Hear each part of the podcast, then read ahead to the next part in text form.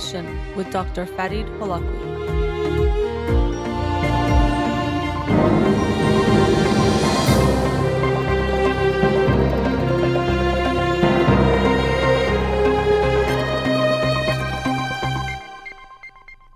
Good afternoon. Welcome to In Session. I'm your host, Dr. Farid Holakouee, and I'll be with you for the next two hours here on Radio Hamrah. Studio number to call in 310-441-0555. You can follow me on Twitter or Instagram or like my page on Facebook to get updates on the show or suggest topics or books for the program. And the shows are uploaded at the each week to my SoundCloud page and podcast on Spotify and Apple Podcasts. Again, our studio number 310-441-0555. Didn't have a show Monday night because of the Labor Day holiday here in the United States. So we'll uh, do the books today.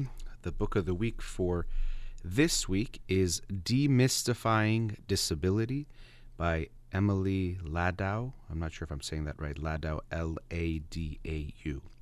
Demystifying Disability What to Know, What to Say, and How to Be an Ally. This book came out yesterday, actually. So happy to have it in my hands and to be reading it this week and sharing it with you on Monday's show, Demystifying Disability, Emily Ladau. I think I said it three different ways. By Monday, hopefully, I'll, I'll learn the right one. All right, getting into last week's book that I'll talk about today The Seven Deadly Sins of Psychology by Chris Chambers. The Seven Deadly Sins of Psychology, a manifesto for, for reforming the culture of scientific practice. And as happens sometimes, if I read a book, a book that's discussed in that book sounds interesting to me and f- I want to read it. And that happened when I read the book The Quick Fix by Jesse Singal. And he mentioned this book, The Seven Deadly Sins of Psychology. And just on that title alone, you might think it means psychology as in our daily life or uh, our psyche. But what Chris Chambers is writing about in this book is about psychological research, and that as he sees it, it's in a really bad state, but we can change it. And so, uh, as you read this book, you can feel that he's someone that is passionate about psychology and psychological research and wants things to be better. And he himself is a professor of cognitive neuroscience.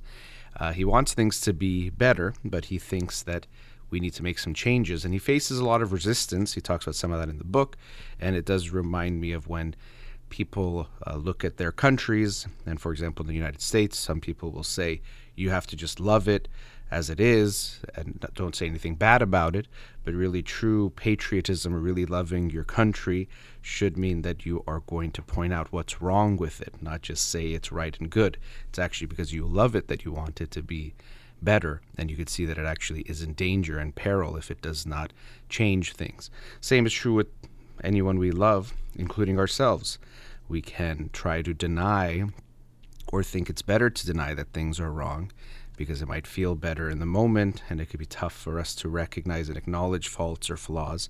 But genuinely loving ourselves or someone else means that we are open to looking at things objectively or as objectively as we can to try to find what's wrong with it, wrong with us, wrong with the situation, wrong with whoever we're talking about, and help them grow, support them in growing.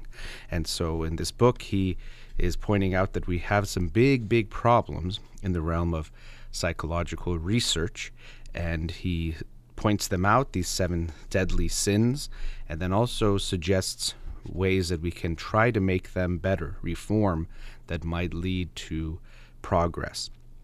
And some of the things that he's talking about in psychological research are not just happening in psychology, they also are happening in other fields and other types of scientific exploration. But he's focusing specifically on psychology and how things need to change.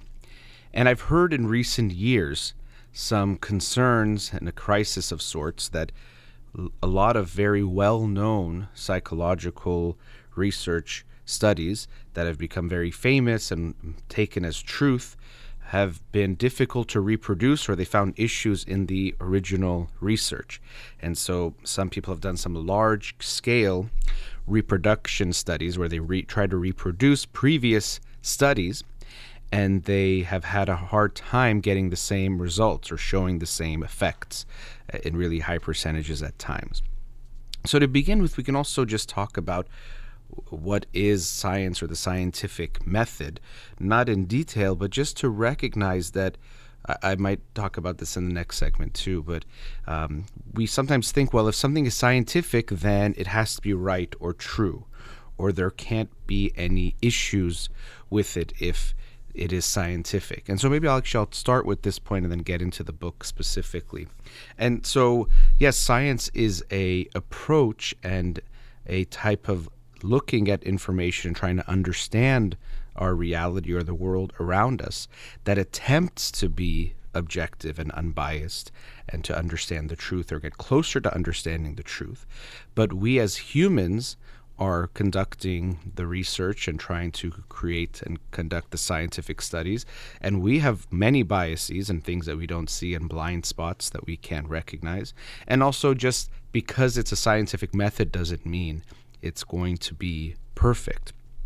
So, if we look at kind of a uh, brief and very um, abbreviated type of history of medical research, for example, we can see how this is the case because you might think, well, if something is science, then it must be true. And it doesn't mean that science isn't our best understanding of the truth, but it also doesn't mean that we don't have to be vigilant to see where things can go wrong. So, let's say before, hundreds of years ago, they wanted to test um, there's some, let's say, disease that's going around. They want to test some treatment. And so some doctor says, Look, I've created this treatment that I think helps because it's helped some of my patients get better. And so they give it to some va- patients, and voila, some of them get better. So they say, Well, the medicine must work. And so this was, in some ways, the state of science, how they understood things. And so they thought that was okay till someone realized, well, you know what? Some people get better even when we don't give them medicine. Some people just get better without medication at all. So, how do we know the medicine was helping them? So, we didn't even realize this was a type of bias we had in what we thought was a scientific method that was actually muddying the results or what we were seeing. So, okay, let's compare them to people who don't get the medicine, kind of like a control group. So some people get the medicine, some people don't, and then we say, up, oh, see, the people who got the medicine did better. The medication must be working. Then this seemed to be okay until we realized wait a second, you know, just the fact that someone's getting medication or knowing they're getting a treatment might make them feel better or might make them respond in a more favorable way. Okay, so we need to come up with placebos, meaning that we give some people a medication, we give other people like a sugar pill, so they think they're taking a medication. We don't tell them who's getting what, and let's see who gets better. So we figured it out. Now everything is okay. And so we see, oh, again, look, the people who got the medication did better than the people who got the placebo sugar pill. So everything is okay. And it could seem like this was enough. But then we realized wait a second, if the doctors know who's getting the medication and who's not getting the medication, they might treat these patients differently. They might even, um, you know, look at things differently. They might see the same symptoms, but if they know they got the medication, they might see it in a more favorable light, especially, let's say, if the doctor has created this treatment and they know that it could lead to them becoming very wealthy and well known and famous for coming up with this treatment. They might be treating the patients differently and also observing the patients differently just because they know who got the medication and who didn't. So we thought we'd figured it out and we thought that we were unbiased in how we were doing the research. We have some people getting the medication and some people don't, and they don't know whether they're getting it or not. But then we realized oh, wait, the doctors, the people treating the patients and observing the patients, they could be biased too. So then they came up with things like double blind studies.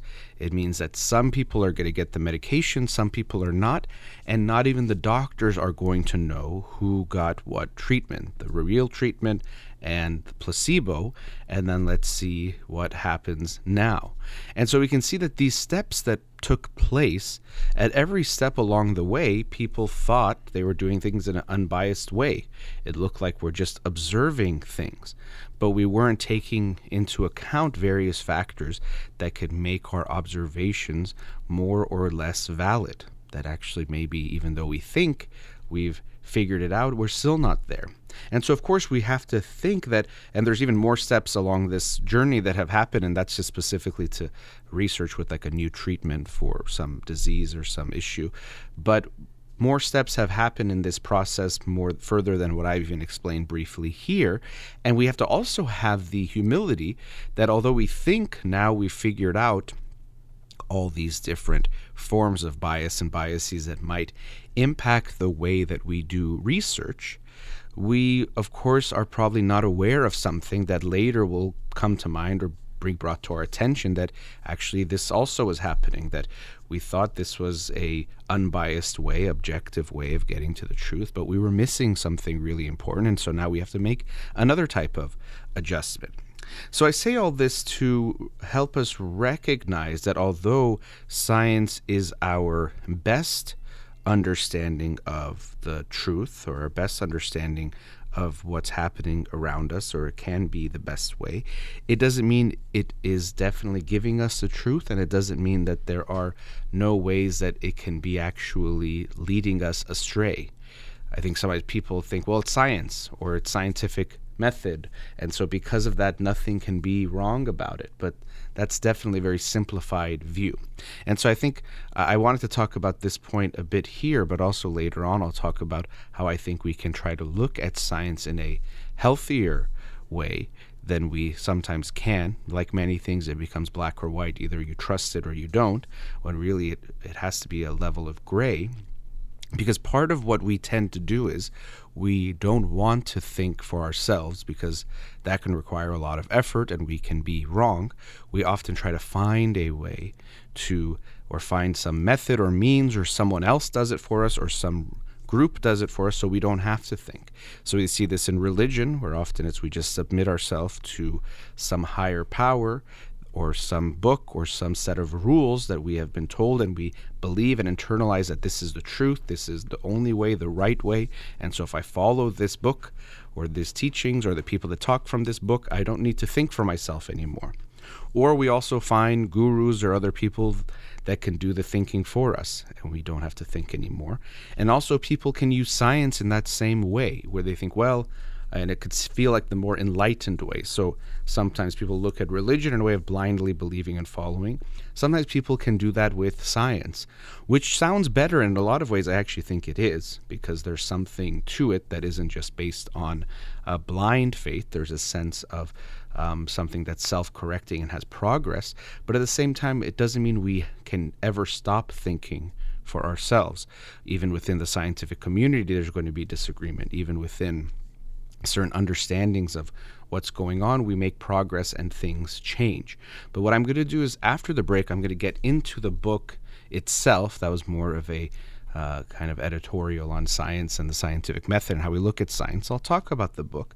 But then in this third segment, I'm going to get into our belief or the ways that we interact with science and some thoughts on that uh, and how we can figure out what to do. And this topic comes up a lot these days when we look at things like climate science and climate change, and also the vaccine, where people can have some thoughts about well, do we trust science? Do we don't? What should we do? A great book that I talked about, I think maybe about a year ago, Why Trust Science by Naomi Oreskes. I'd highly recommend on this topic, but I'll share some thoughts about that in the third segment. So after the break, we'll talk about the book, The Seven Deadly Sins of Psychology by Chris Chambers. And then after that, we'll talk a bit about science, our belief of science, and how we can have a healthier relationship with that. We'll be right back.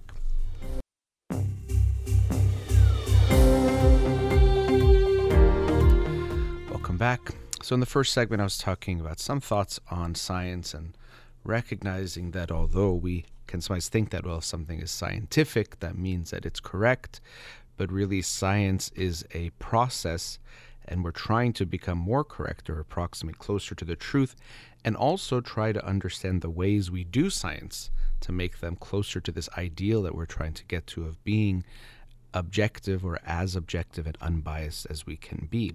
And so, in the book of the week from last week that I'll now get into, The Seven Deadly Sins of Psychology by Chris Chambers, he gets into what he calls are these seven deadly sins that he is seeing in psychological research. Some of them are in other types of research as well, but specifically, he comes from that perspective. And also some reform, as the subtitle says, a manifesto for reforming the culture of scientific practice. And so uh, I'll talk a bit about these different sins that he talks about. I might not get into all seven of them in detail.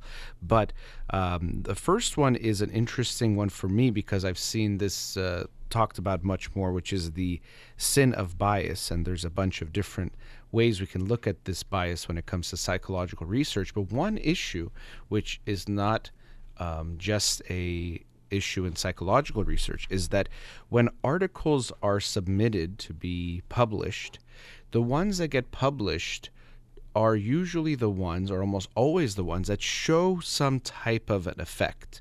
Meaning that if you're trying to say this treatment, let's say, or this uh, technique helps change something as compared to what is generally done, or placebo, or nothing, no nothing being done, a control group, they only will accept articles where you find a difference. So if you say, let's say treatment A is better than the regular treatment, which is treatment B, but you find that actually they're about the same, if you submit them, uh, you're this paper, you usually won't get accepted because it's almost like they'll say you don't have results. Now, of course, science needs to be where any kind of data is data, not just what might be considered interesting or exciting. And so, because the publishing uh, of these journals is a commercial type of a thing where they want to be interesting and exciting and innovative, it unfortunately could lead to many papers that don't find an effect in the way that they are, are, looking for to not be published. Something that's called the file drawer problem or file drawer concept or issue, which is essentially that a lot of research that gets done never sees the light of day because it doesn't meet this type of uh, standard, not really standard as in how good the research is, but it doesn't meet the type of standard of what the journals are looking for. So there's a big publication bias. So, for example, one person did a study showing that treatment A helps people, and they found an effect, and this becomes very famous and well known. But then five other people try to do a study showing that that same treatment didn't help. We'll only see the first one, or we'll tend to only see the first one that showed the effect, and it can make it seem like, well, there's never been a case where this was not true, so it looks like this is true. And it makes us feel more and more confident that the effect that was originally found is something very real is something that we can rely on or count on or talk about as a real phenomenon. And, this leads to us then putting more and more weight into that. And another thing uh, that this does is that, well, if let's say someone did a study 40 years ago and found some effect, and since that time, either people didn't replicate it, or if they did, and if it supported it, they talked about it, but if it didn't, they maybe didn't get talked about, well, then it makes us feel like this this thing, this concept is very, very real. And I've experienced that too, just in my career as a psychologist or studying uh, psychology even in undergrad, hearing about certain studies over and over again. It makes you feel like it's very real. But then sometimes people will go back and try to actually replicate it or look at the details of the research, and they'll find that actually maybe it's not even true. But it's so hard for us to then shake that idea out of our head, which, let's say, for 30 years has seemed like some kind of scientific truth or scientific reality. So, unfortunately, when you get positive results, positive in the sense that you show a difference of something, this tends to have much more likelihood of seeing the light of day. But when we're trying to be scientific and look at all the data, we want to see all the times something happened and all the times it didn't happen. That's the only way we can try to understand something is seeing how it worked and also how it didn't work. So there's this sin of bias where we unfortunately don't get to see things or, or, see all of the research when it comes to a certain topic. And also related to that, lots of journals don't actually publish reproductions or replication studies. So if someone says, you know, someone did that study three years ago and they found this phenomenon and it's, you know, seems really interesting. We want to do that same experiment again to make sure it's true, to, to prove its reliability and its validity. But oftentimes journals will say we don't even publish those things. So it creates a huge disincentive to try to replicate studies, but this is actually bad for science because science means self correcting and self correcting constantly, which means we have to look at what we think we know and challenge it to see if it's really true. Um, there's also ways that researchers, this is the second sin of hidden flexibility, they can do certain things to try to find findings or to create findings using different statistical methods just to create what's considered a statistically significant finding. Uh, which I won't get into those details exactly, but generally speaking, when you find something being statistically significant, that means you're saying that there's only a 5% chance that you would find uh, research or the data you found or more extreme data based on what you observed. So it's kind of trying to say this seems like a real thing. It's unlikely if our treatment didn't help people, let's say, that you'd find these types of results. Um, but as he talks about unconsciously and sometimes very consciously, psychologists and people doing this kind of research will find ways to keep doing different calculations. Even if they didn't make a hypothesis they'll test different things. And once they find something that meets that threshold then they'll publish that and even sometimes do something called harking. So it's hypothesizing after the results are known which essentially means that you look for something that shows a significant result, even if you didn't predict it. And then when you write your paper, you make it seem like this was your hypothesis all along, which is very unethical and very against the scientific method. But it's a very, very common thing, as he talks about in the book. And so, and as I mentioned, the third sin of unreliability that oftentimes research is not uh, replicated. And because it's not replicated, we don't really see if the phenomenon is true or how true it is, how strong it is, if there's some ways that we actually can find that it might be only true in certain circumstances. But these types of studies very rarely get funded, very rarely get published, and so because of that, they very rarely get done. But as I mentioned before, if we don't do replication studies, we can't really understand or recognize if what we observed and what we think is some kind of truth is really as true as it appears. Uh, another sin is the sin of data hoarding that he talks about, which is that uh, it, when you think of science, you would think it should be some kind of open understanding and exchange of ideas. And so, one of the ways this can be done, or one factor involved, is for researchers to make their data publicly available in some way, meaning that people, other scientists can look at it. They can look at the data in different ways. They can evaluate what you did, uh, all those types of things. But actually, very commonly people don't share their data. They definitely don't make it public which is a very common thing. And also even if you ask for it it's very hit or miss. Even though generally speaking it's considered that you should share your data if it is requested by another scientist. Very often people don't. They might just fail to respond or they might say for some specific reason they can't share it but they'll make some excuse not to share what they're doing. And unfortunately this can help uh, first of all, it prevents the dissemination of information, which can get in the way of scientific progress. But it can also make it that people um, can't look at what other researchers are doing to sometimes catch either conscious or unconscious types of fraud that might be happening. So it's sad to see this because you would think people would be very open about their uh, research if they wanted to contribute to progress, but for many reasons, they might choose not to. From maybe they're afraid people will find something that they did you know, and be exposed, whether they did it consciously or unconsciously. Also, they want to make sure they get all the credit for the type of research they're doing, so they might say, well, someone else might try to get credit for this, and I did all the work behind it. Uh, but another issue here is that the data um, is being collected by studies that are funded publicly. Almost all grants that are being provided to conduct the research at universities is funded publicly, but then the public and others even can't access it. So, here, one of his reform uh, suggestions is open access, meaning that data should be made public and everyone should be able to access, access it if they so please. The next sin that he talks about is the most direct type of uh, corruption, which is fraud. And so it's called the sin of corruptibility. And this is where it's not some kind of accident or some way of massaging data in a way using statistical techniques. This is when someone flat out lies and makes up fake data and makes up fake studies, even. And so he shares a few studies of uh, or instances of several prominent psychologists, researchers who got caught committing fraud, which means to the point that they would literally make up a whole study or they would just create data sets, change the data around to make it fit their narrative, fit their study, and they actually became quite prominent. And it wasn't until sometimes research assistants or others uh, saw that some things were fishy and they finally um, expose those individuals.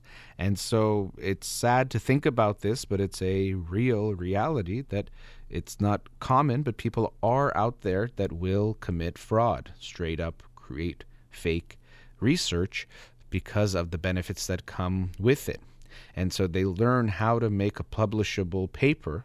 And in the world of publish or perish, they just want to get something publishable so they know how to make it happen. They, they create a study, make it sound interesting, and then they um, find a way to then create the data that matches what they're looking for.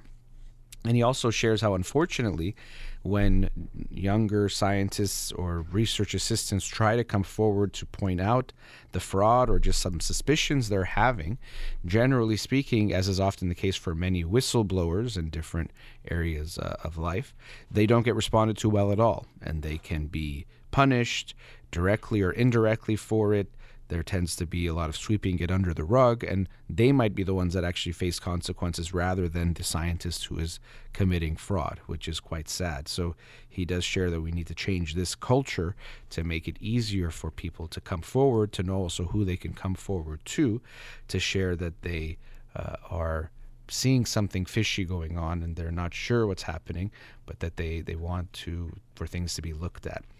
Uh, another one related to holding on to the data, data hoarding, is the sixth sin, which is the sin of internment, which is that people don't tend to have access to the journals. I remember both in undergrad and when I was working on my own dissertation in graduate school, when you would try to access an article, most of the times you couldn't. Sometimes through your university you could, but a lot of times you could not, and you would have to pay a fee to see the whole article you could see usually the abstract, which is like a summary of the research, but you weren't able to access the full research, which actually would help you understand it better and then be able to uh, then contribute, let's say, to your own research in some way, in a better way. But again, we see here that publicly funded research is not uh, accessible to the public most of the time. And so this can be a big problem and something that is taken for granted. And there's these journals, and they are often obviously for profit. So they create these ways of getting paid from universities to have access to them. But most people can access them. And even many times, people at universities can't, especially in uh, poorer countries. They might not have access because their universities don't have the funds to subscribe to these different journals. And so they can't even access the research to then try to contribute more research or further science in a way. So we can see that this gets in the way of science when we hide away data, we hide away the research, and it keeps it that so just a few people benefit from it. And of course, those few people tend to resist change because if you're benefiting from a system, uh, anytime there's a type of innovation, you're going to see it as a threat. So you're, of course, not going to be okay with that. But so he is recommending that we need to have open access to publishing, we need to have open access to the data in general, we need to make things more transparent and open. And related to transparency, uh, there's also this concept of pre-registration so to prevent people to go back and try to find different research that fits their hypothesis or find data that, that they can say was their hypothesis they have to say in advance what are their different um, hypotheses, their methods, the type of statistical tests they're going to run, make everything clear in advance so they don't go back and use these techniques to try to make something out of nothing or to make something that they didn't predict seem like they were trying to predict it all along. And the seventh sin that he discusses is the sin of bean counting, which is essentially that people are measured in uh, academia by things like how many papers they publish and then also the strengths of the journals they publish.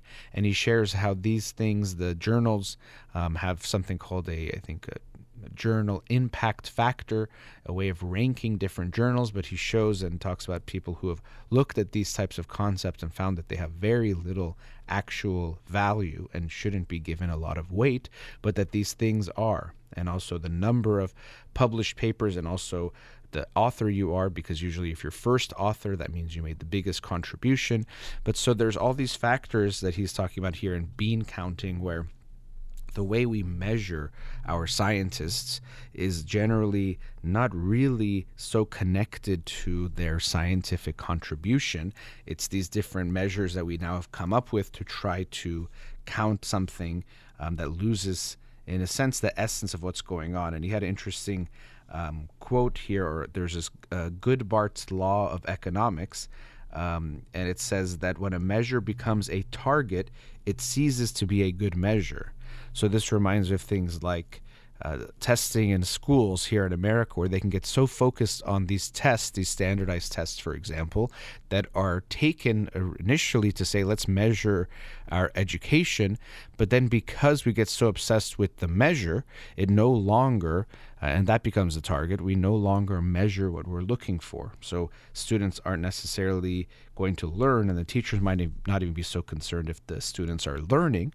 They just want to make sure they do well on these standardized tests. So, do they know how to answer those questions? Not necessarily have they learned the content or the different topics that we'd hope they would learn from. And so, at the end of the book, although throughout the book he talks about reform ideas, he shares a chapter on redemption, as he calls it, which is looking at how we can address these different sins. And he does say that he knows it would be a very challenging road for us to overcome all of this, but he fears that if we don't face it, we will unfortunately see almost the demise of psychological research, or it will have very little value.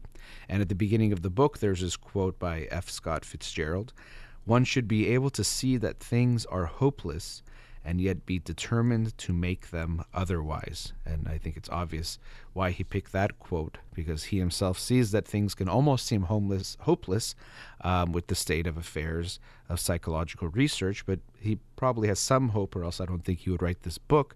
Uh, and he's optimistic enough to try to make things otherwise. And so in this book is his attempt to show where we're going wrong, and that if we don't make some changes, we're going to end up in a really bad place and even further bad than we are right now or worse than we are right now. And here are some things we can do to, to change it. Things like being much more transparent and open. Um, even he talks about potentially getting rid of journals altogether and publishing could be done in some other way. And to me that does make sense because if we don't have more of the research out there and only a limited amount of it sees the light of day because it's quote unquote interesting or innovative in a very specific way, we're going to miss out on a lot of the data that will help us actually understand what's going on out there. So I, I thought it was interesting and important for me to read this book because uh, I'm a psychologist myself. I read a lot of psychological research, both in general, but also many of the books I read are written by psychologists sharing their psychological research. And so it helped me be aware of some of the issues that are happening in the field to try to spot them a little bit more, to be aware of what's happening, and to see if there's any way I can promote some of the changes that he recommends. So that was the book, The Seven Deadly Sins of Psychology, a manifesto for reforming the culture of scientific practice by Chris Chambers. Let's go to another commercial break. We'll be right back.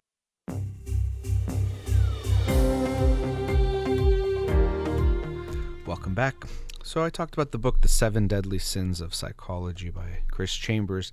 And as I mentioned in the first segment, I wanted to talk a bit about our relationship with science. And what does that even mean when I say our relationship with science? In some ways, it's really more about our relationship to the scientific community, and then related to that or based on that, our relationship or the way we interact and relate with the findings of the scientific community. And these days, this is a fairly hot issue. Uh, has been for quite some time. Things like climate change have been very polarizing and, and other related topics. But with the vaccine, we're seeing a big uh, discussion or discussions about well, can we trust science and scientists? Should we trust them? Um, are they right? Are they not right? And so, because of that, just wanted to share some thoughts on that since I was talking on a book that was looking at science within the field of psychology and some of the issues that it has. And so we might want to think of how do we approach things when it comes to science. So, to begin with, science is imperfect at all times. It's not that there are truths that we know are true in all circumstances for sure. Essentially, what science says is it creates hypotheses, and based on those hypotheses, we test whether or not they are true. And in a way, we might say, okay, this this uh, hypothesis has not been proven false, but we can't say that it's definitely 100% true. And that's why most scientists won't say something like, this is proven to be true. Uh, you might see it in advertisements, and you might see it when journalists write about science that they'll say, this has been proven. But really, we can't talk that way for being truly scientific. We can say there's evidence supporting this, uh, or many uh, studies, or many different types of evidence point to this type of a theory or understanding, but truly we can't say we know for a certainty that something is true for sure. Now, that being said, it can make it seem like, well, we don't know anything. But that's not true either, because when we look at how we understand science, or if we look at how we look at and deal with our life, we have to make choices based on what we know or the best of what we know every moment you decide to do certain things. You can say, well, I don't know. It, eh, you know, if electricity and everything scientists know about electricity is right, and that would be true. We don't know if it's all right, but you still will likely flip the switch in your house and expect that lights will turn on that will illuminate your space and, and what is around you. So we have to at any given time make choices, and that's constantly a part of the human experience, really, of any animal. But in humans, we can think of things in a more abstract way and can think of more choices and think further ahead than other creatures. But we constantly are making a decision based on incomplete information. You don't know for sure almost anything that you're doing, but you constantly choose what you think is best based on what you know.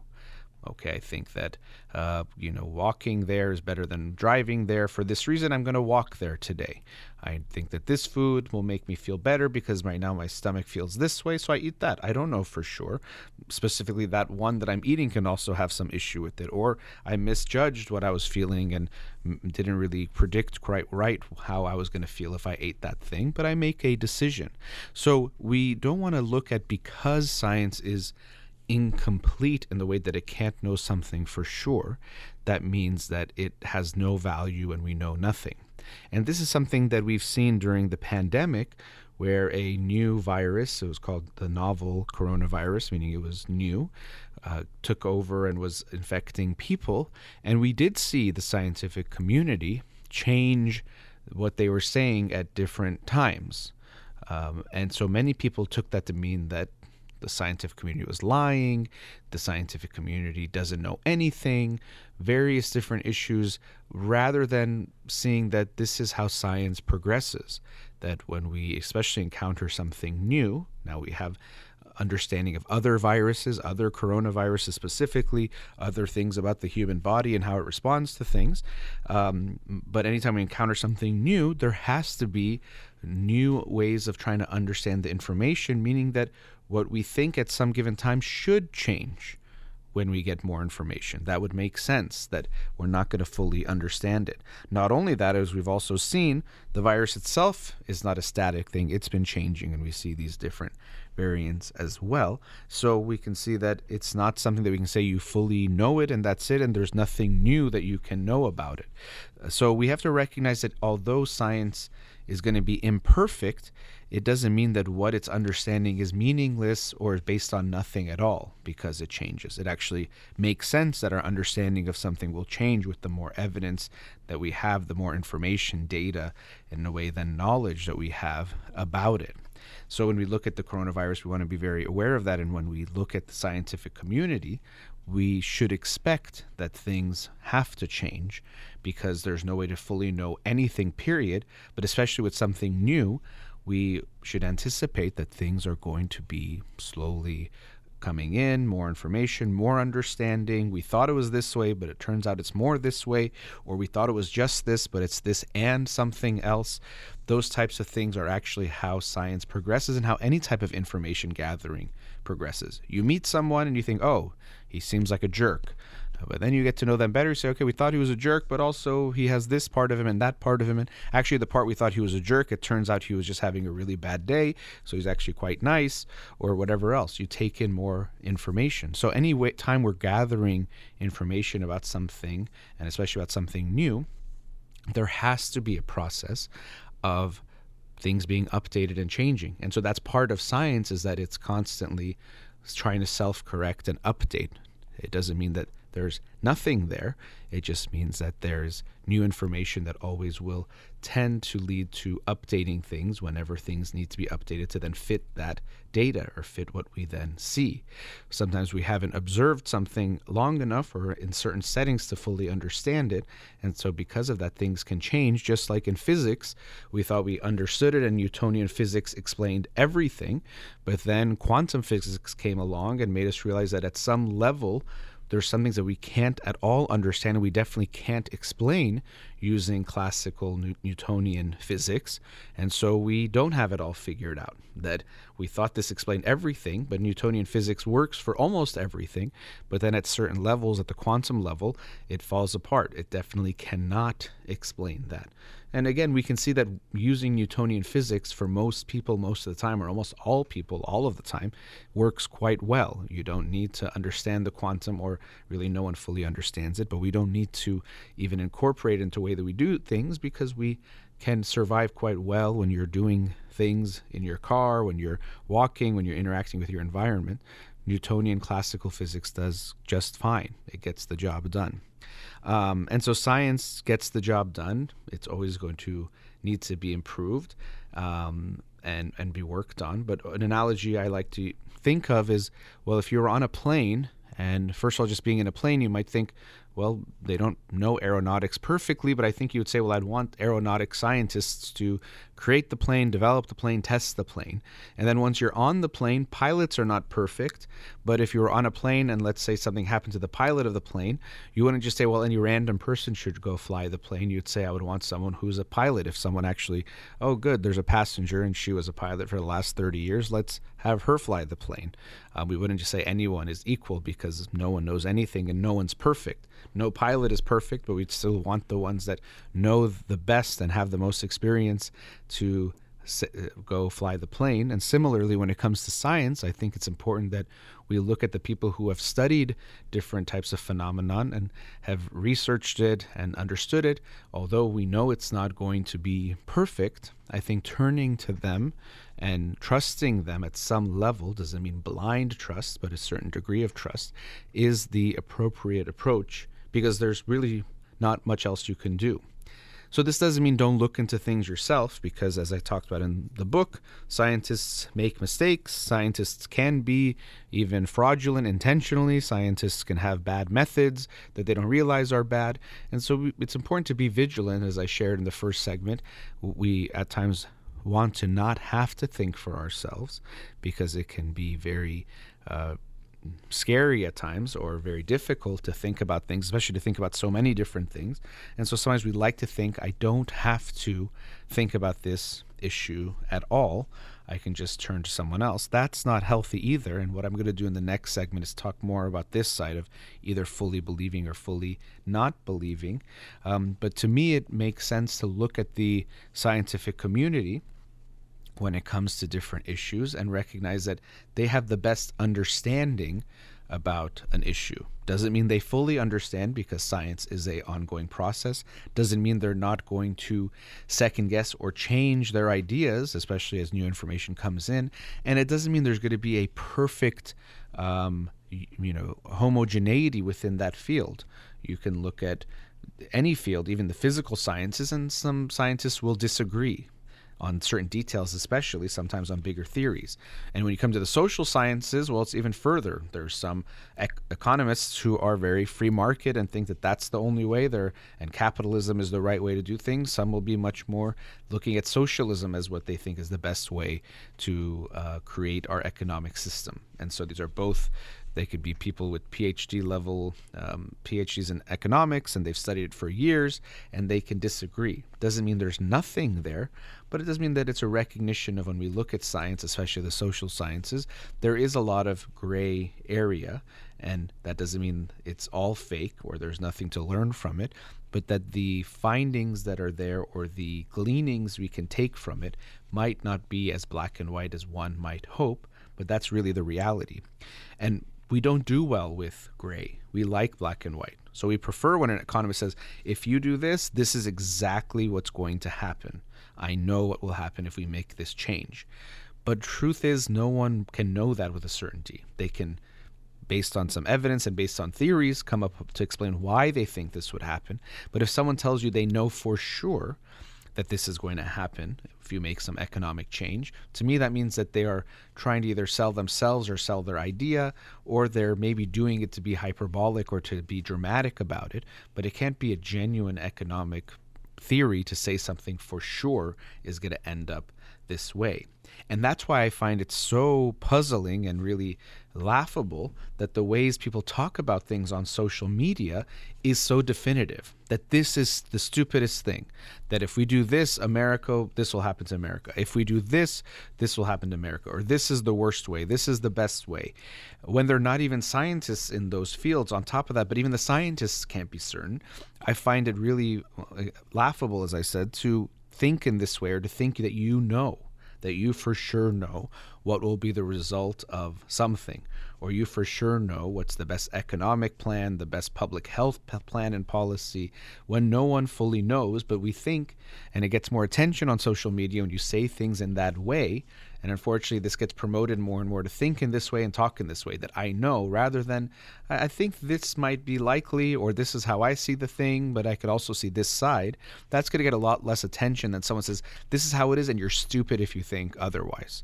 People on your side will look at it, people against you might hate it and also look at it, and you'll get a lot of attention. And sadly, those eyeballs are what sells, and those eyeballs are what gets uh, things attention, which is what people tend to be looking for, especially on social media.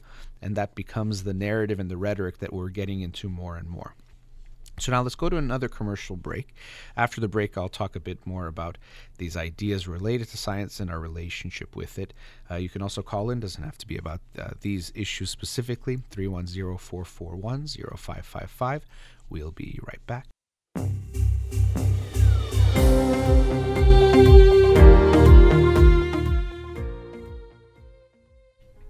Welcome back. So, as I mentioned before the break, wanted to talk some more about our relationship with science, how we look at it, how we take the information that scientists tell us. Do we trust it, not trust it, and all of that. So, we don't like uncertainty, which is something I mentioned in the last segment. We want to know things because it always feels a little bit uneasy, creates a little anxiety when we don't know. And this is why we tend to like things to fit a story also, which has other meanings for us. But in general, we like things just to make sense. Okay, this is how it is. Yes, you should do this.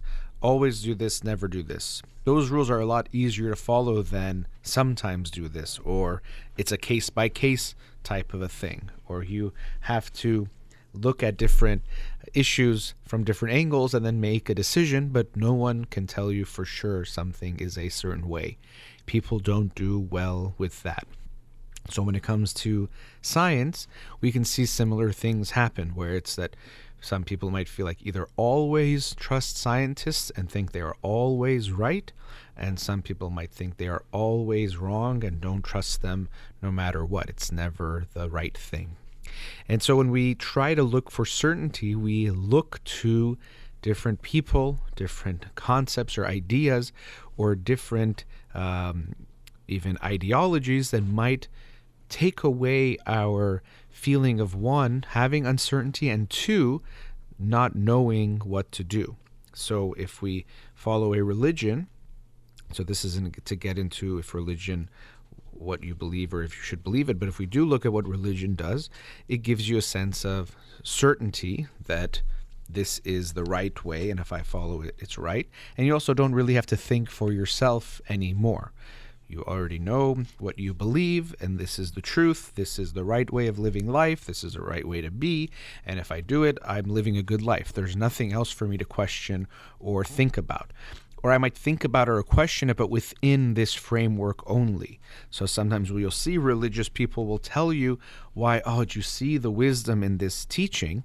And there obviously can be wisdom in it, but sometimes you can see very easily they know the conclusion they want, which is that this teaching or this rule is right, and they find a way, oh wow, see how brilliant it is. Because see, if you do da da da da da da, you then can do this and that, and so it makes it the best way to do things. Wow, it's so wise but they don't recognize that someone that doesn't believe the way they do won't see that same wisdom. They'll just hear something and think, well, I don't totally agree with it, or I actually don't think it makes sense at all. But they won't have that same feeling about it because once you believe that something is the truth, which has more of an emotional component, then you can logically find a way to make it seem really, really good and right. Even I'm sure that if you go to many religious people and tell them, Did you know in your book it says this? They might say, "Oh, wow, that is really amazing. Yes, I can see why that's so good. I've even done that myself, or I've seen it." And then if you tell them, "Oh, actually, I was actually just kidding. It's exactly the opposite," they'll probably find a way. "Oh, actually, no, but I can see how that might be not the right way. And even though that time it was good, it's actually a test to do it the other way." So we just find a way to justify what we already believe. We are very, very good at that, whether we're talking about religious types of beliefs or if we're talking about what we want to do. And so what I like to think is that we all have a immediate gratification lawyer in our heads, which is very good at finding a reason why and reasons why we should do what feels good in the moment. Well, you know what? I really uh, shouldn't go for that run today because it'll probably make me tired throughout the day anyway. Or oh, I can indulge in this piece of cake because, you know, life is short and tomorrow I can eat better.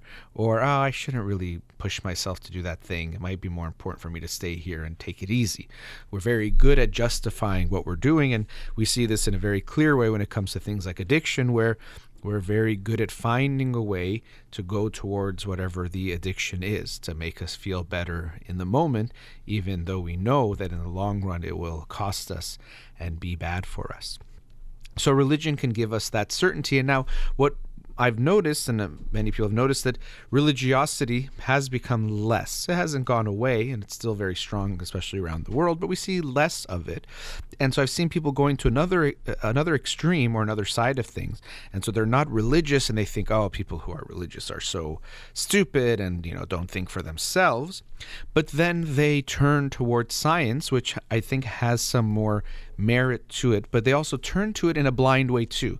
That science is so good and they might even go to that other extreme that anything any scientist says i believe and i follow and i instantly take as the truth because i'm so enlightened and forward thinking and so i think I personally think it's good to look to scientists and look to people in various fields who are the experts who have studied it and who have the best understanding of it. But I think they have the best understanding, not some ultimate truth that does that means that I have to not think about it at all. And so, going to that other extreme, which many people have, is you can see that people take science now as a religion. That I don't have to think for myself anymore because the scientists will do all the thinking for me, and it's always right, right, and it's always true. So, that itself can be its own issue of not letting yourself think for yourself or finding a way, a different type of certainty. It has to be the truth. And also, I don't have to think for myself anymore. They're going to do all the thinking for me. But if we look at research, we can see if we look at it with a more skeptical eye, we might find that, well, I'm not sure if this part of it makes sense or I wouldn't make the same conclusions this scientist is making based on that. And we still need to think for ourselves. And especially because, as I said, almost in any field of science, um, in the scientific community, there is some degree of disagreement. It still does exist to a certain degree. And so, really, to believe in science in that way takes a lot of faith as well. Because, yes, we might think it's science, but of course, you don't see any of the data. Any of us can say we believe in climate science and we think, oh, well, look, I've seen the weather change. But we know that these type of phenomenon are much more complicated than you can just say, well, it's getting colder, so there's no global warming. It's getting hotter, there is global warming. It creates all sorts of factors that are hard to measure and hard for any of us who are lay people to fully understand, and definitely to measure. We don't have the tools to measure it. And so we have to look to others. So I, I, also understand that that I think it does make sense that if I was going to build a building, my uncle is a wonderful and brilliant electrical engineer. I wouldn't think, well, I'm gonna figure out how to power this building in a way that makes sense, I would turn to him and trust him. I might ask him some questions to understand certain things, but I wouldn't say, well, I know it better than him, so I'm going to figure out how to, you know, do the electricity for this building and the wiring and the power better than he does. I would have faith in him and believe in him that he will do the best job. But I would still understand he could get it wrong. I wouldn't think he's infallible, that he can't make a mistake. And that's where we have to recognize there's some level of recognizing the infallibility is not possible, that everyone can make mistakes and does make mistakes. Doesn't mean they're not doing a great job or they won't do much better than you, but they still are not perfect. So, my own understanding of science or my relationship with it is that, or the scientific community, because uh, my brother was talking about this over the weekend about someone says, I don't believe in science, or I believe in science, or I'm pro science. What does that really mean?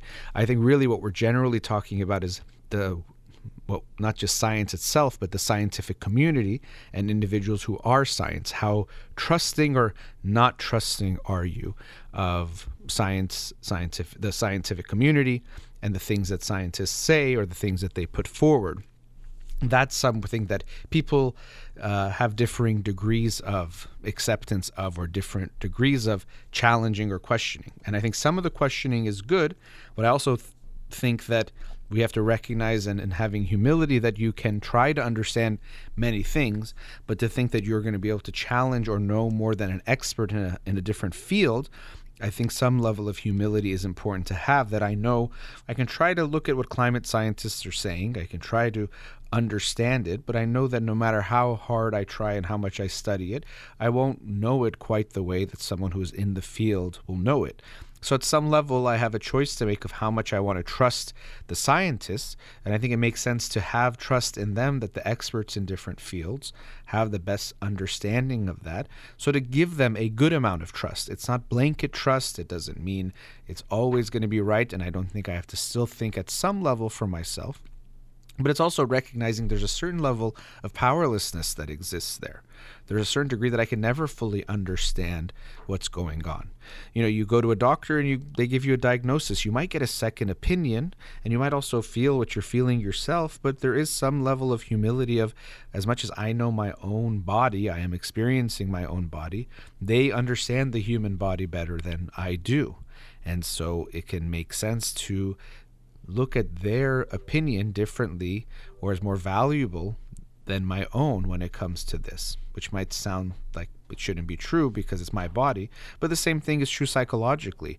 Many people will say that they say I don't need to go to a, a therapist, a psychologist, because I I'm know myself. I'm in my own head. How can they know me? And it's not that they can necessarily know you better than you know yourself, but they can help you actually better understand yourself better, and also they can help see the things that you can't see. Going back to how uh, human beings are biased. So when we try to conduct science, even we have biases. When it comes to looking at ourselves, we are incredibly biased. We are incredibly unable to see certain things that to someone else might be pretty obvious or might be pretty clear. And so we can benefit greatly from allowing someone to evaluate us, to help us understand ourselves better, and then support us in that way. So, in just some concluding remarks here about this topic, I do think that science is something important for us to look at in the scientific community is a group that I overall have trust for. It doesn't mean a blanket trust, but I do believe that there are good people out there trying to do good research, trying to understand the world better, trying to make things better in different ways for people individually, uh, globally, and all that. I also do recognize that all fields, like this book talked about, there's biases and issues and even corruption within the field of psychological research. And in all fields, that will be there as well. So it's not that all of them are good people that all the time are only doing good things and there's nothing to worry about. But I do feel, have a confidence in the scientific communities to help figure those things out to make them better and still know that they'll get things very wrong intentionally and unintentionally and so i need to be aware and vigilant about it but that overall to trust them and to have trust in the scientific community, to me, does make sense. How much you trust and how you do that is something to look at, and it's something to think about yourself. How much you trust the scientific community tends to have some relationship to your feelings about authority in general and how much you are trusting or untrusting of them. Some people too blindly trust authority figures, some people too harshly reject and are paranoid of them. And it's hard for us, again, to see that amongst ourselves or within ourselves because we think, well, if I feel a certain way, it's telling me something. And it's hard to know is it telling you something or is this somewhere where you have a blind spot? Something I think it's worth everyone to look at to understand themselves better. We try to be scientists in understanding ourselves, but recognize that we are also the most biased amongst about ourselves. So although you're the closest to the data, so to speak, you're also in some ways too close to it that you see it in a biased way. Sometimes an outside observer can see you better than you can see aspects of yourself.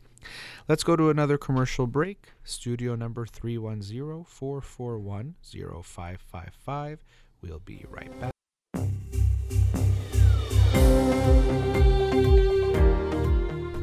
Back. Changing gears a little bit, uh, I wanted to talk about expectations in relationships.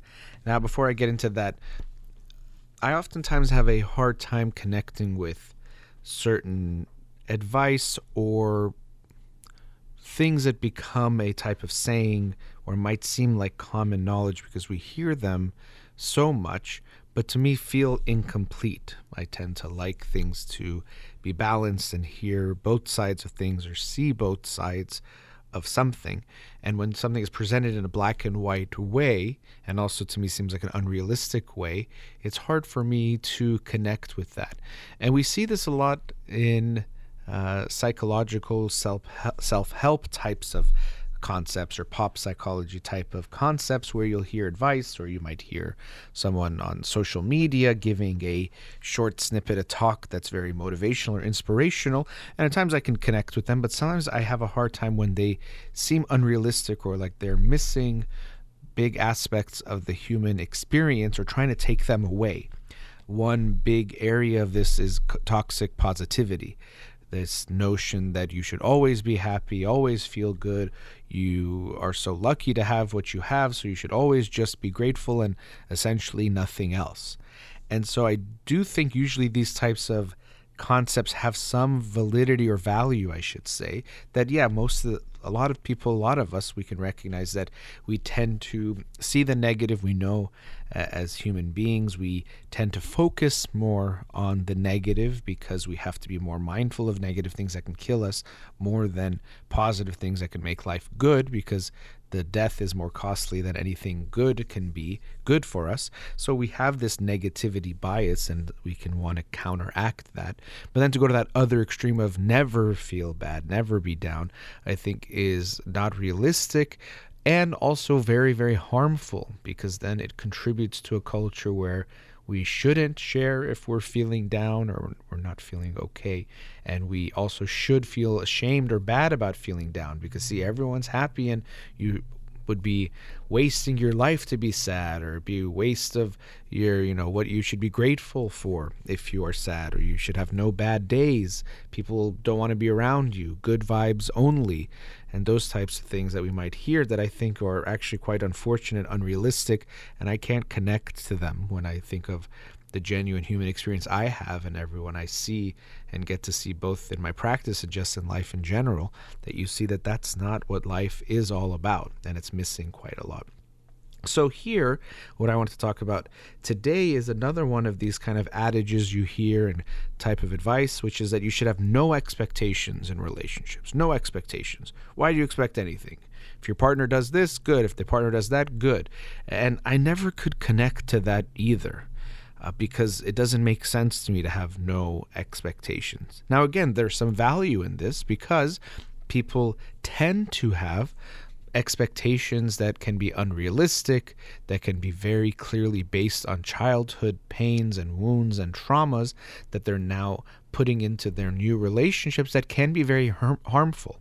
So I do think that we can have, it in a way, too many expectations, um, or we might not know them. But the idea of no expectations, N-O, I, I can't really understand. So to me, it's not no expectations, N-O, but no expectations, K-N-O-W, as in you need to know your expectations in your relationships because they are there. And essentially, when we look at relationships in some way, they are based on re- expectations. When you enter a relationship where you start dating someone, you first have some expectations about them or preferences. And sometimes these words we might use them interchangeably and they might mean slightly different things, but might overlap. But of what they're going to be like, you already have expectations of um, their age range, certain levels of attractability, certain ways of their behavior. So you have preferences, which in a way can be like an expectation. And we even know the way the human brain works, it's constantly a predicting machine and is based on expectations. So you should expect, I think, that if you're in a relationship, the relationship overall makes you feel better or is beneficial to you than it is hurtful to you doesn't mean uh, your partner will never let you down or you'll never be sad based on your relationship or because of your relationship. That's unrealistic and another one of those things that people might think they should have but uh, isn't real. Um, but overall, I think it would make sense to have an expectation that the relationship will be beneficial to your life and not hurtful. Uh, or some basic expectations when you make a commitment to someone, things like um, in fidelity that if you won't cheat on me. And even within that i think clarifying the expectations are important because uh, what does that mean not cheating? For some people flirting could be okay or chatting can be okay. For some people it's not. So even again here's where we have to know our expectations k-n-o-w know them to then communicate them to our partner. So for me it's not that we should have the, the no expectations. That's unreasonable uh, and i think not realistic but we want to recognize what our relationships are. And this part is very important because I think what happens is that people they hear this advice and think, "Oh yeah, no, I have no expectations. I have no expectations." And they go into their relationship and they might get upset by things or things bother them and they think, "I don't have expectations. This is just wrong or it's not good. It's not about expectations." And I think that's the problem is that when we try to lie to ourselves and say we are experiencing something that's unrealistic, we get ourselves in trouble. Just like we say, oh, I'm, I'm always happy, I'm never going to be sad. That's unrealistic and means either you're going to be detached from your negative feelings, you're going to hide your negative feelings, or if they hit you, you're likely going to feel very, very ashamed and bad because you think you should never feel this way. So if we pride on our, ourselves on having no expectations, because that's the the thing we should be striving for, and yes, why would I have expectations? They just get in the way of relationships. I think we're actually going to get ourselves in a lot of trouble. So we want to know them, know what they are, start to see what are things you like. You know, someone might have, I have an expectation that my partner asks me about how I'm doing a couple times a day or often or have an expectation that my partner does this or does that uh, type of thing or doesn't do certain things. So we want to know them to really understand how we're feeling. So see what's happening in your relationship. You know what? I, I realized I didn't feel good when this was happening. Maybe I have this expectation, which also we can look at it as a want or a need for something from my partner. So I think it's important to know them and then also try to understand them. So it's not enough to say, well, this is my expectation and it's perfect and it's good because I think we want to understand well, where is it coming from? What does that mean for me? Oh, maybe I like my partner to check in with me because I have this uh, feeling from childhood that I'm not seen that my parents, let's say, didn't care about how I was feeling or wouldn't ask me or would forget about me or it felt like they forget about me. So it really means a lot to me. I have this expectation that my partner asks me how I'm doing. And if it doesn't happen, I can feel invisible again. I can feel not seen and it doesn't feel good. And so you want to understand what they are and also where they're coming from as much as you can. And of course, some things can be a natural human thing that most people have that I like uh, you know, getting physical touch and affection. How much you like it might be different, of course, person to person, but that can be an expectation that there's some level of physical affection, also sexual relationship. There can be expectations. So we want to try to understand them.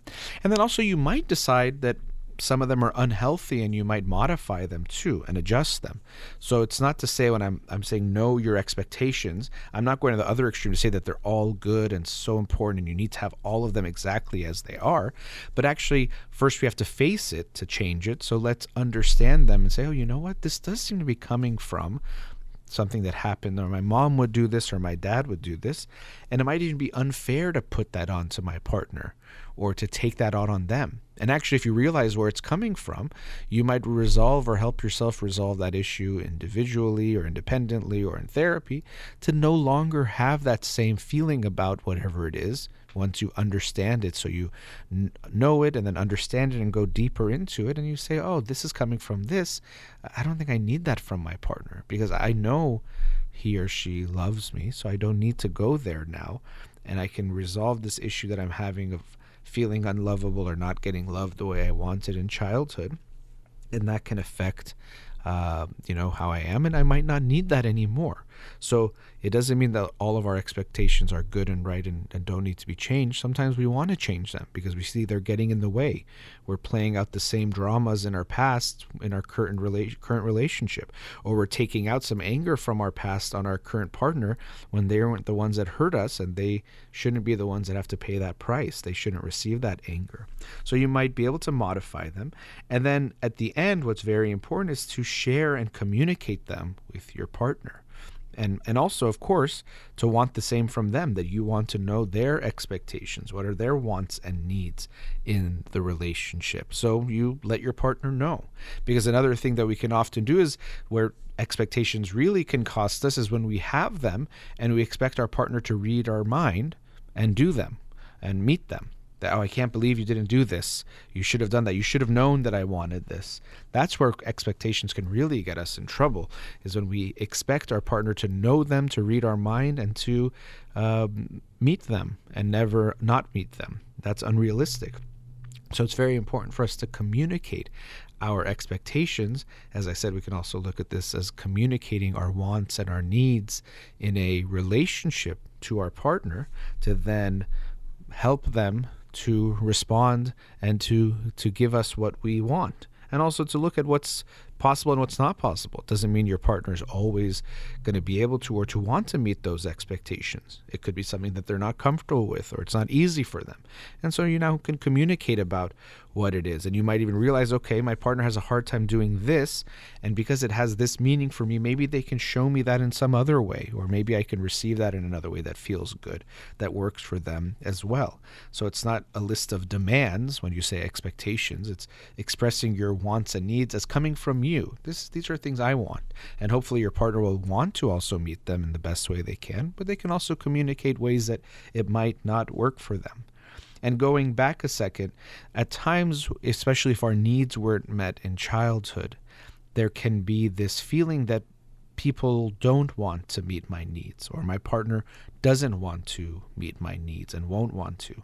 And also that my needs were looked at negatively by my parents. They didn't like them. They were either annoyed by them, felt that they were too much, or were too focused on their own thing to see that I was hurting and seeing what I needed. So I learned to hide them or to be ashamed of them or to feel bad about my needs. And so, because of that, for these individuals, and many people have some needs like this, but for some it'll be more severe and be more um, a, a big portion of what they're wanting in a relationship, they feel embarrassed or ashamed to share what they're needing and wanting because they were made to feel bad about it. And on top of that, because they doubt that you're going to want to do those things, meet those needs, they want you to be able to read their mind and do it without them asking and and some of this is true for all of us. If I tell you, "Hey, go buy me something, a special gift when you're over at that store," and then you bring me a gift, it might feel nice, but it'd feel very different if without me asking you went and got me a special gift. That's going to obviously feel better that you thought about me and met that type of a need, or not even a need, but just did something nice for me without me asking. Same thing that someone might say, Oh, I like it if you buy me flowers. If you then go buy flowers that day, it'll have a very different feeling than if you surprise your partner with flowers when they didn't ask for them.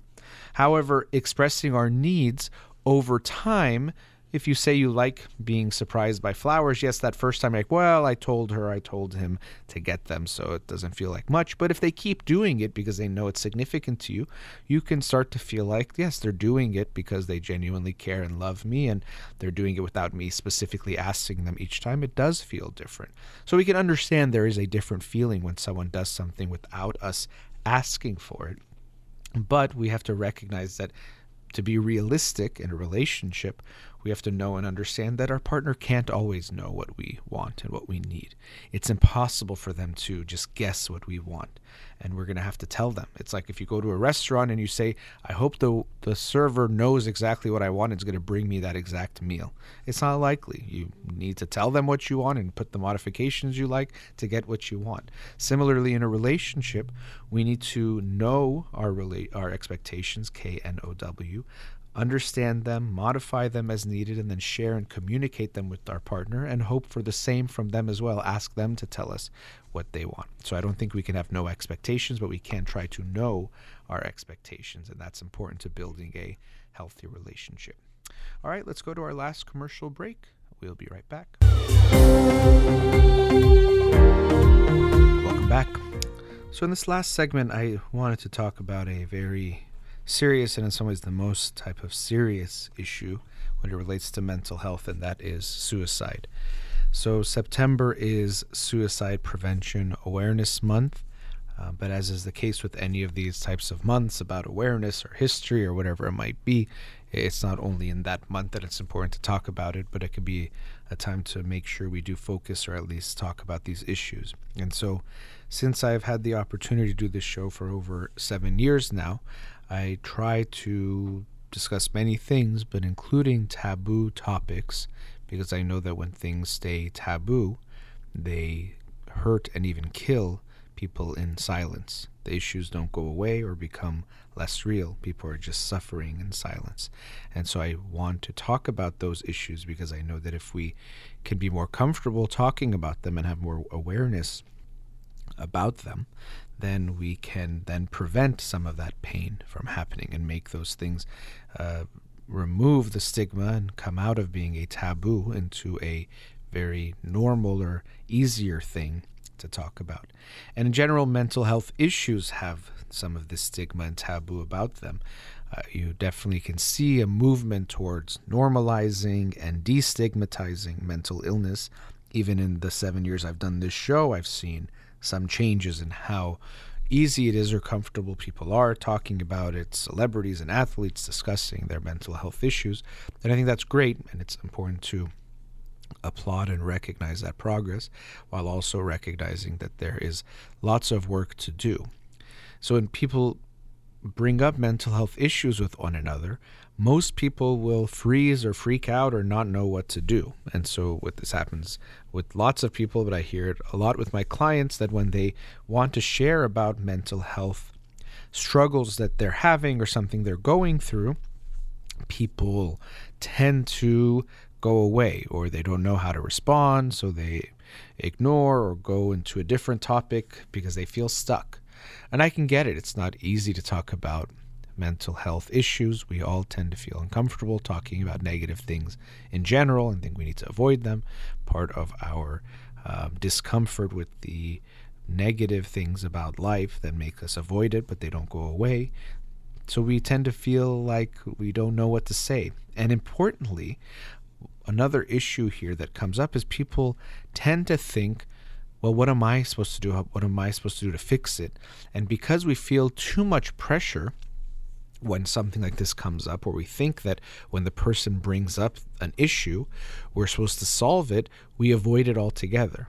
And this is what happens oftentimes in communication in general, where you'll hear it from friends, but also commonly between uh, partners, where one person just shares about what they're going through, and the other person comes in and gives a solution when actually the person doesn't want a solution.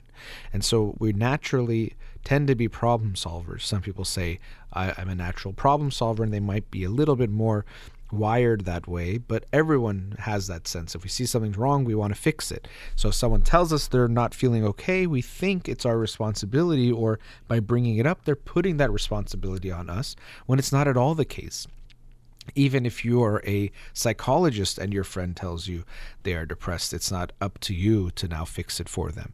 They need to get some kind of outside help, or they might need outside help.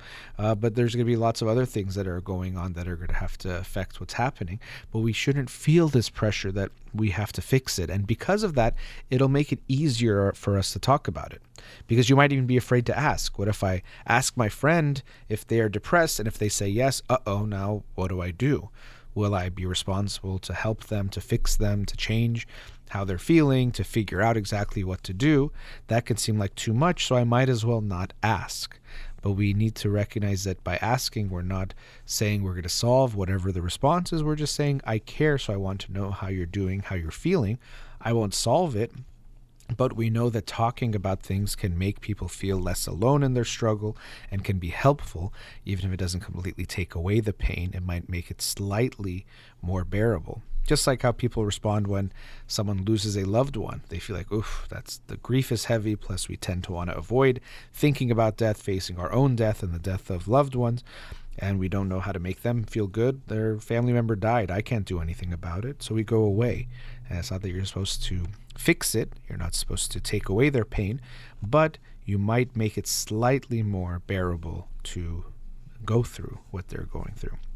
And so we see this even more strongly when it comes to a topic like suicide, which is, of course, a mental health concern. It's a really a societal concern and a human issue in so many ways. But when we look at mental health, people are very afraid to ask about suicide for all these same reasons that um, it's, it's scary. What if I now have to get involved? I won't know what to do. Am I supposed to, to fix the issue? That's too much. Even I remember in graduate school, when I first started seeing clients, it was a little bit uncomfortable for me. So I can get it that I've now had years of experience of talking about suicide, obviously here, but also with clients. And so it's com- more comfortable for me but I remember feeling very, very uncomfortable at first having to bring it up or asking a client about suicidality or if they were depressed to bring it up.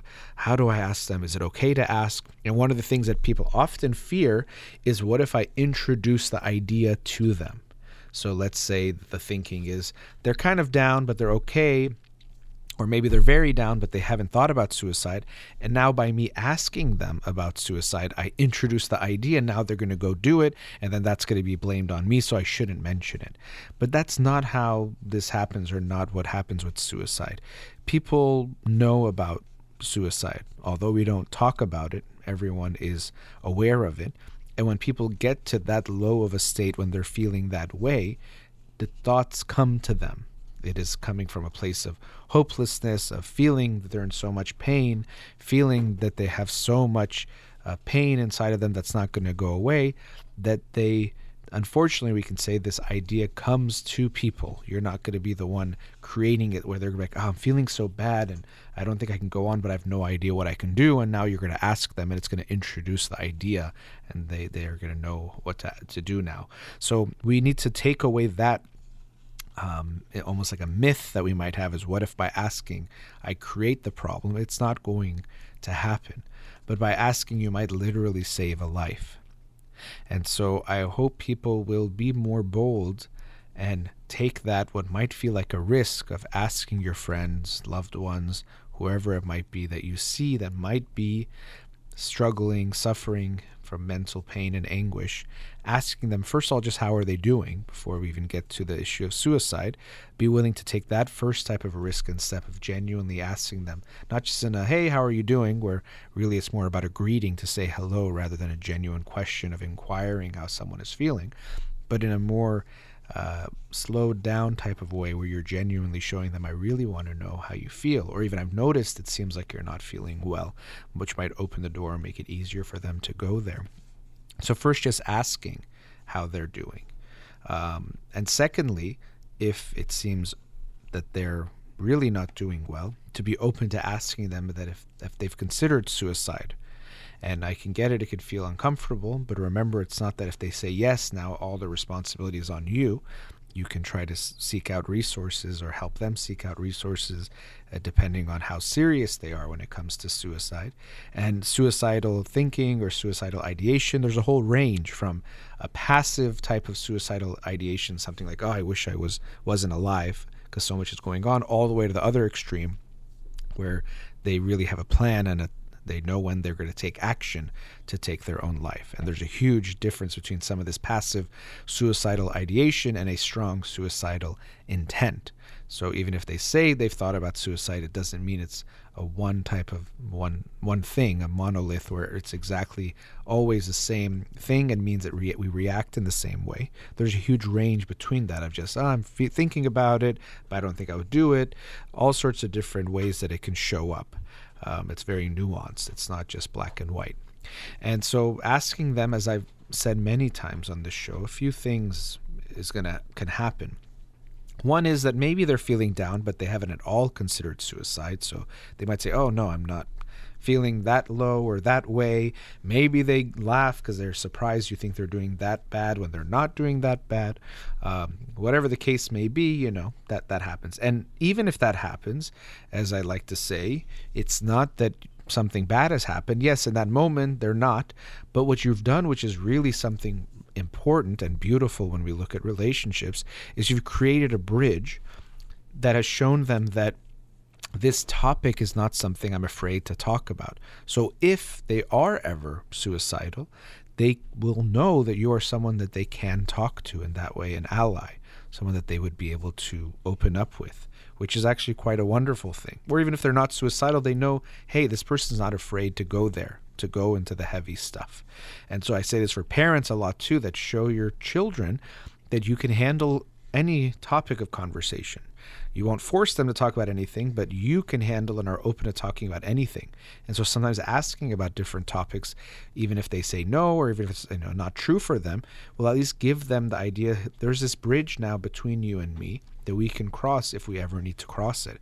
So maybe you'll be saving their life in the future by creating that bridge. And of course, if they are suicidal, you might quite literally be saving their life. Uh, because now you can help them get help or find a way that they don't take their own life. Sadly, although people, I think they think this way because it gives us some peace of mind, we think, well, if someone's suicidal, they were going to do it anyway. Or suicide is not preventable. People who are suicidal, there's just, they made up their mind, that's it. And sometimes people get to some point where they might be there, but before they got there, suicide is preventable. It is something that we can stop. We can uh, help people before they take that choice to take their own life.